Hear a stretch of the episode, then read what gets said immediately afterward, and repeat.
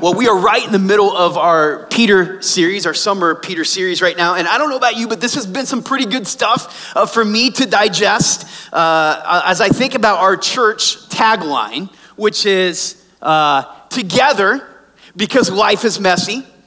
Uh, I am reminded that Peter, this man whose life was nothing short of messy, was chosen by God to lead his church. And I, I don't know about you, but that gives me a ton of confidence.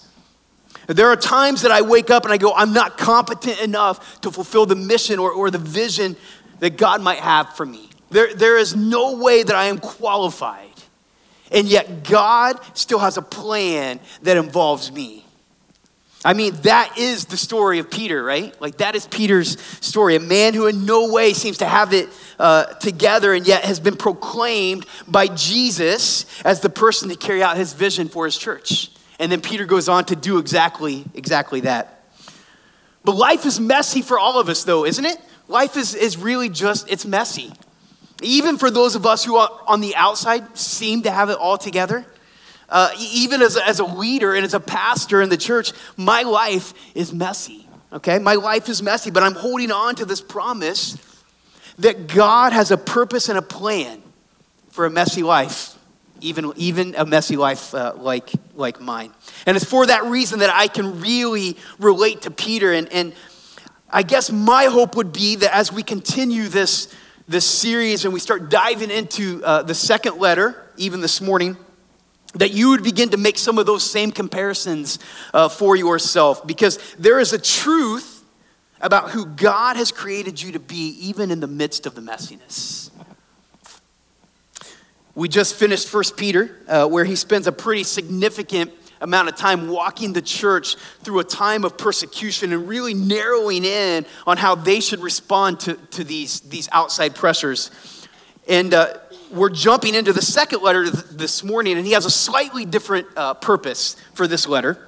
He's actually addressing some internal conflict within the church, specifically some false teaching that is, is taking place within the, the body. And it's worth noting here the church is still in exile, okay? The church has not left exile from, from the first letter to the second letter. They're still in uh, exile. They are still scattered all throughout Asia. It's still extremely difficult for them to live out the mission God has called them to, to, to live out.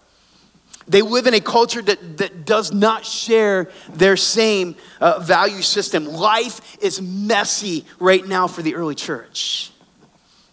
So you can imagine that some internal conflict within the church is probably something that, that wouldn't be all that much of a, of a stretch. But I love how Peter addresses the conflict, and we're, and we're gonna, we're gonna dive into it a little more here in a minute. But I just want to point out that Peter, he doesn't shy away from addressing the conflict. He doesn't just, just point out the, the, uh, the misguided teaching and, and, tell them to be leery of it or, or to watch out for it uh, or to be careful. No, he actually breaks down for them how to combat untruth with truth. And I, and I think this is so pertinent for us today because we live in a culture that tells us so many untruths about who we are.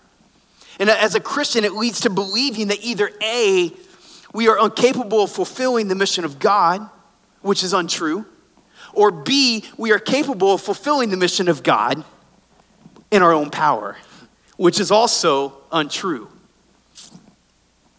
Peter lays out a, a framework for us uh, that says we can fulfill the mission of God by the power of God.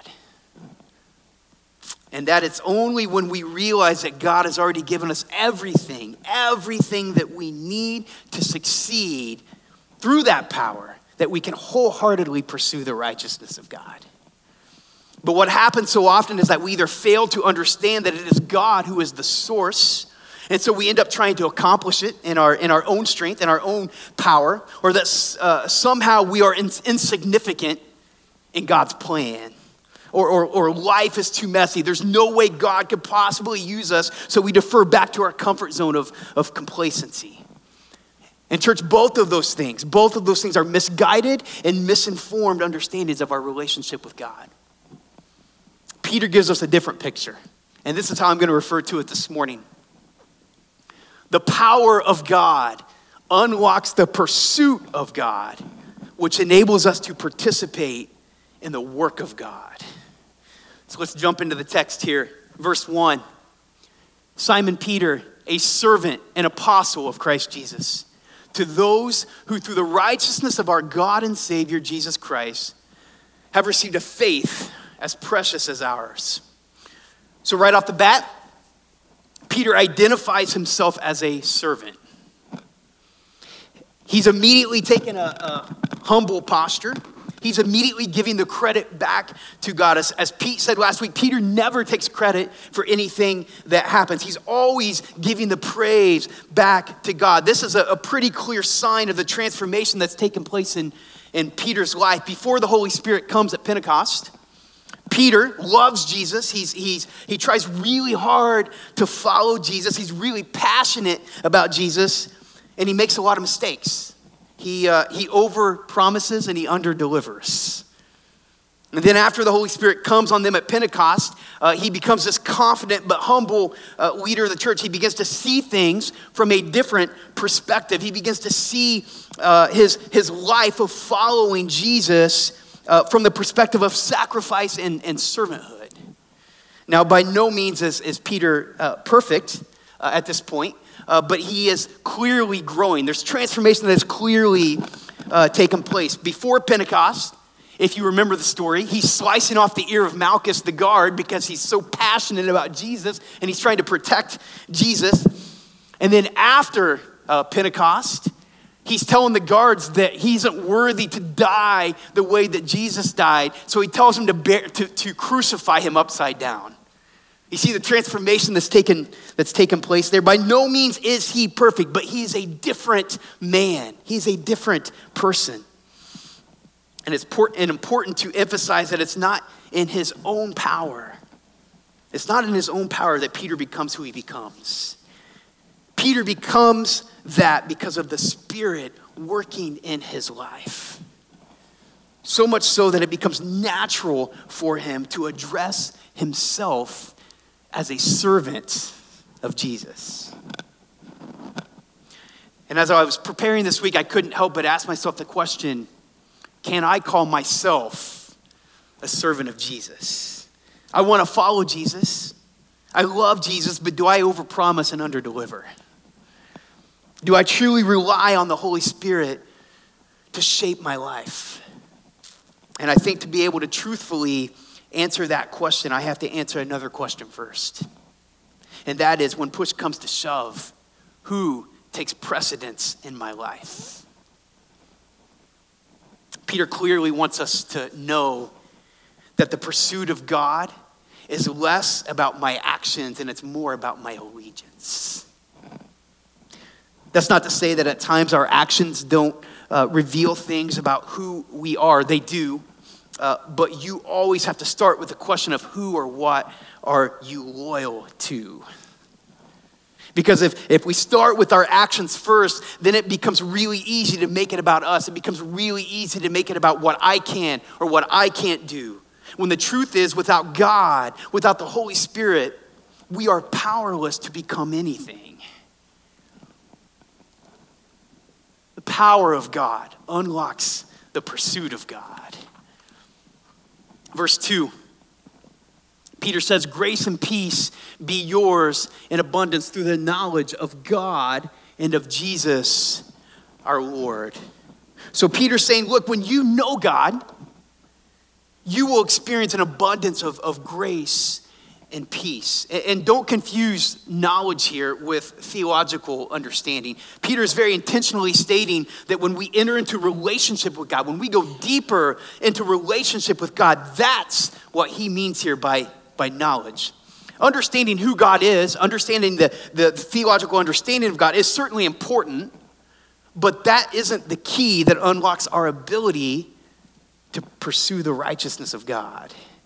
In other words, that's not what enables us to live a holy life.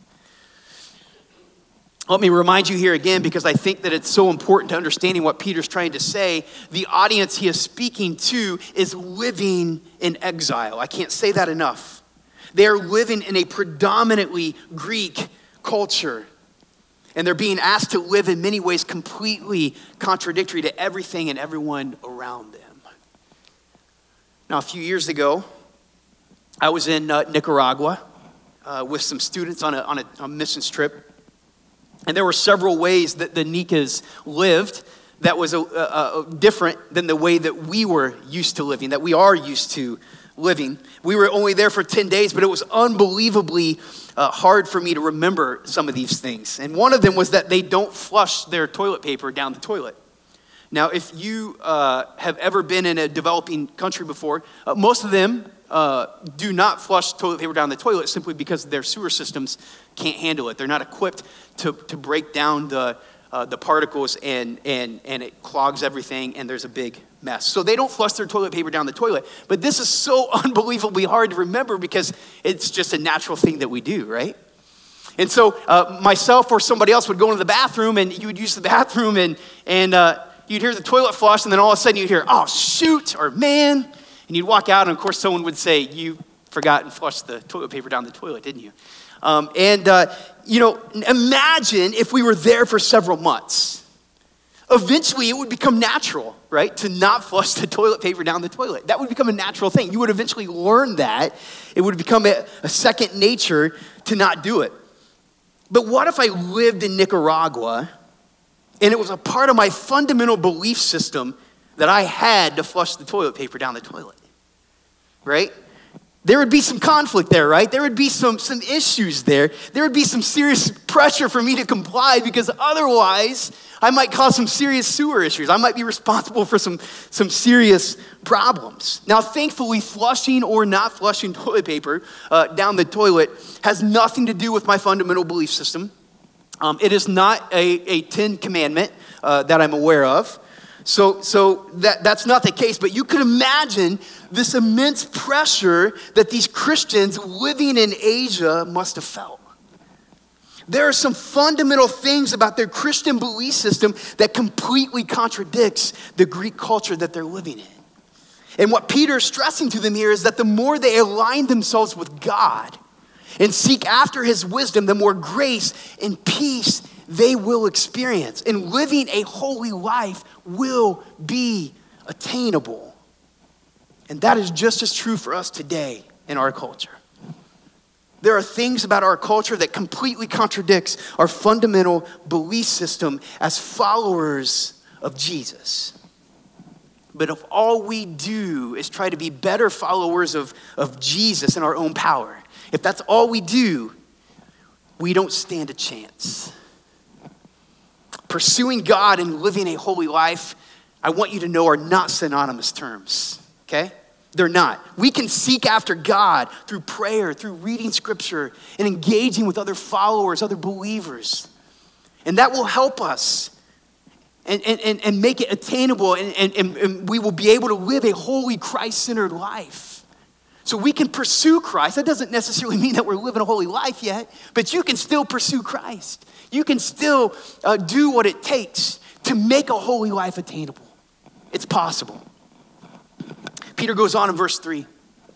He says, His divine power has given us everything we need for a godly life through our knowledge of Him who called us by His own glory and goodness.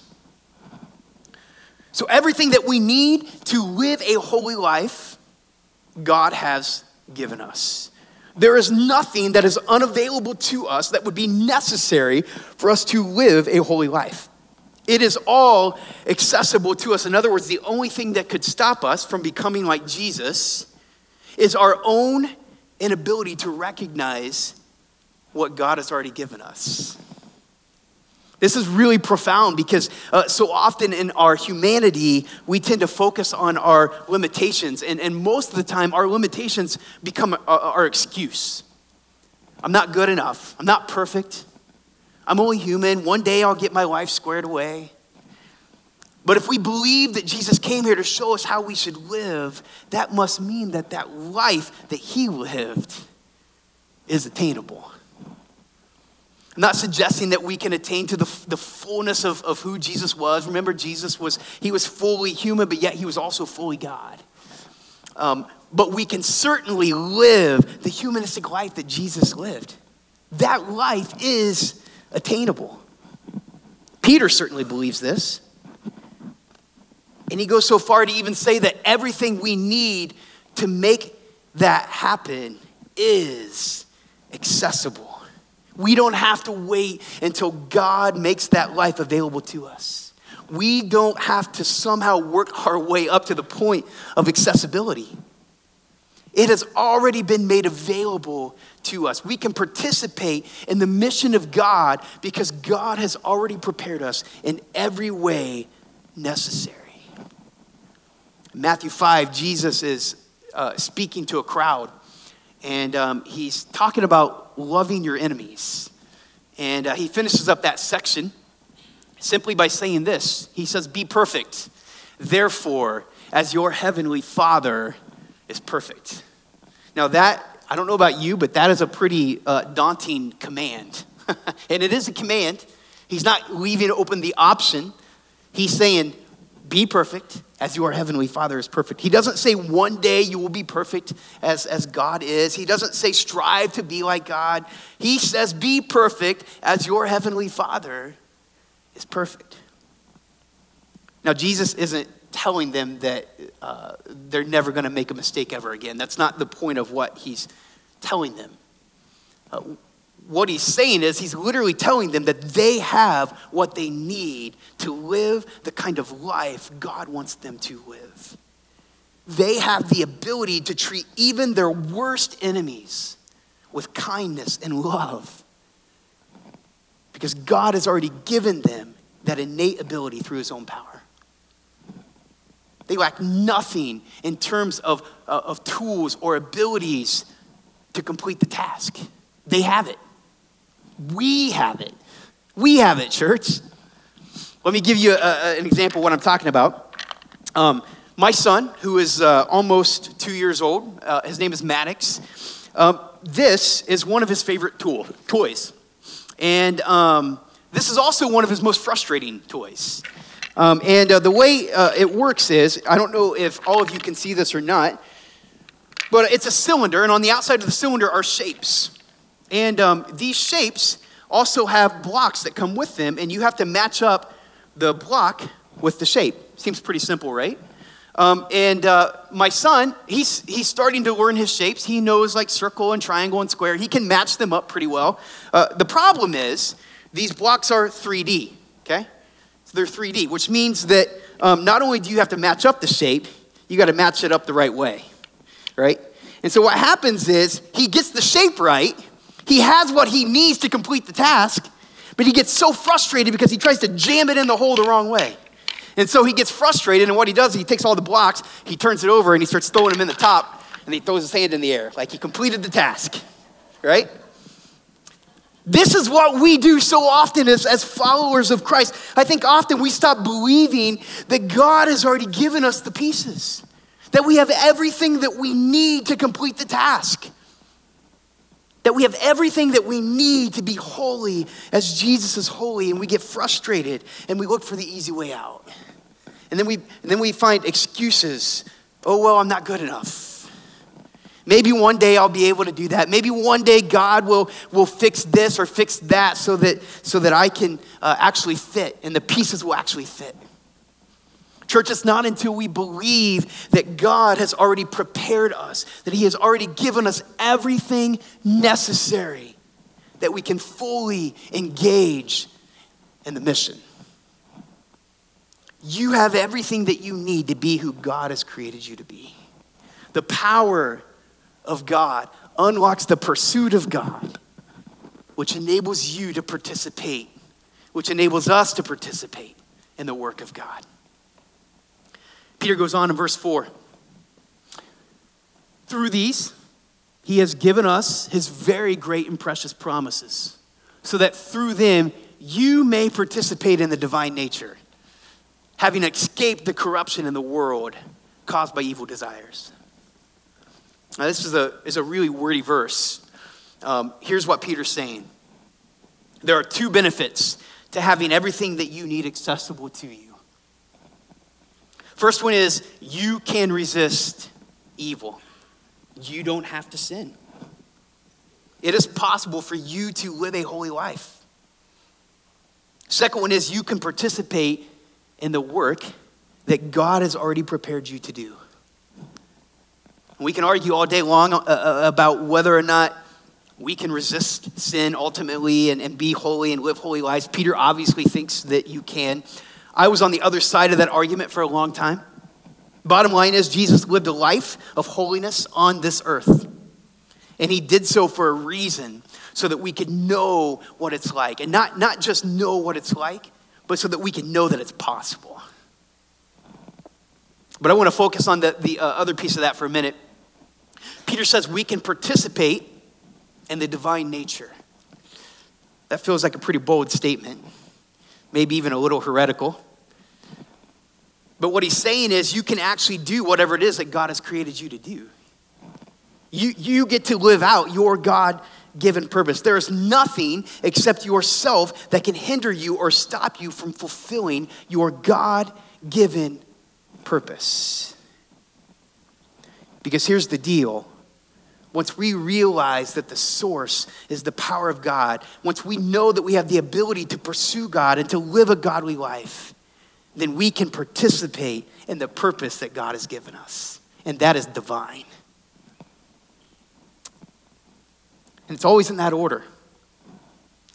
What happens sometimes is that we get those out of order and we try to live a godly life without realizing that it's only through the power of God that that is even possible.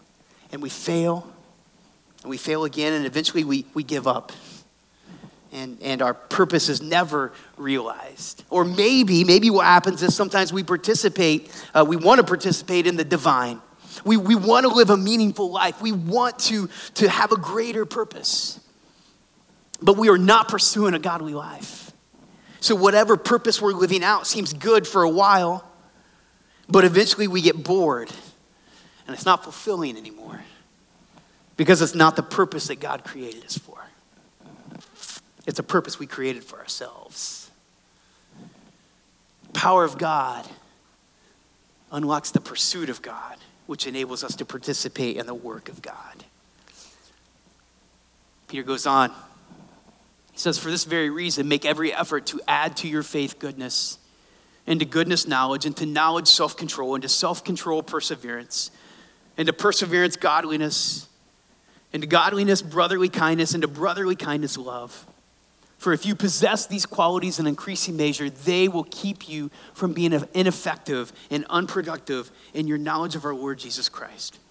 But if anyone does not have them, he is nearsighted and blind, and he has forgotten that he has been cleansed of his past sins. When we are committed to this process, when we are committed to this process right here, we build virtue on top of virtue. Peter says we possess them in increasing measure. In other words, it, it's ongoing. It's not something that one day in this life you will attain the, the full measure of. We keep building and building virtue on top of virtue. And the more we do this, the more effective and the more productive we will be in fulfilling the mission and the purpose that God has given us. The danger is if we stop pursuing these, we become focused on what pleases our eye in the moment. Peter says we become nearsighted. We forget about what God has already done in us, and we stop dreaming about what God wants to do through us. It's a cyclical pattern that, that, that Peter is, is talking about. We must pursue Christ like virtues, or we become blind and complacent. But if we forget that our source is the power of God through the Holy Spirit, we're just spinning our wheels. Because it's impossible to live a holy life without the power of God. So we must constantly pursue these virtues in everything that we do, and we must always, always remember that it's only through the power of God that it is even possible for us to do so. He finishes off this section by encouraging us. He says, Therefore, my brothers and sisters, make every effort to confirm your calling and election. For if you do these things, you will never stumble and you will receive a rich welcome into the eternal kingdom of our Lord and Savior, Jesus Christ. Now, I realize this is, it can be an intimidating sermon. It sometimes feels like, man, if I work too hard, I fail. But if, if I don't work hard enough, I fail, right? Like you're, you're darned if you do, you're darned if you don't, right? So I wonder sometimes it's helpful to me as I'm processing this to take a step back and just to simply say, God, you are big enough. You are powerful enough. You are loving enough, and you are simply enough for me. I trust you. Show me where I'm at on this map. And teach me how to be more committed to you. Teach me how to be more committed to your church. Teach me how to be more committed to your mission and the purpose that you have given me. That's the heart of this statement right here. That's what that means. Let me pray for you this morning. Father, we realize that we are powerless without you. We recognize that we are completely and totally dependent upon you. But we also realize that we have a part to play, that there is an effort that we need to make. So help us hold firm to our allegiance to you. Help us, help us to always remember where our strength comes from. But God, give us the passion to pursue you with everything we have. We love you, Father. In your name.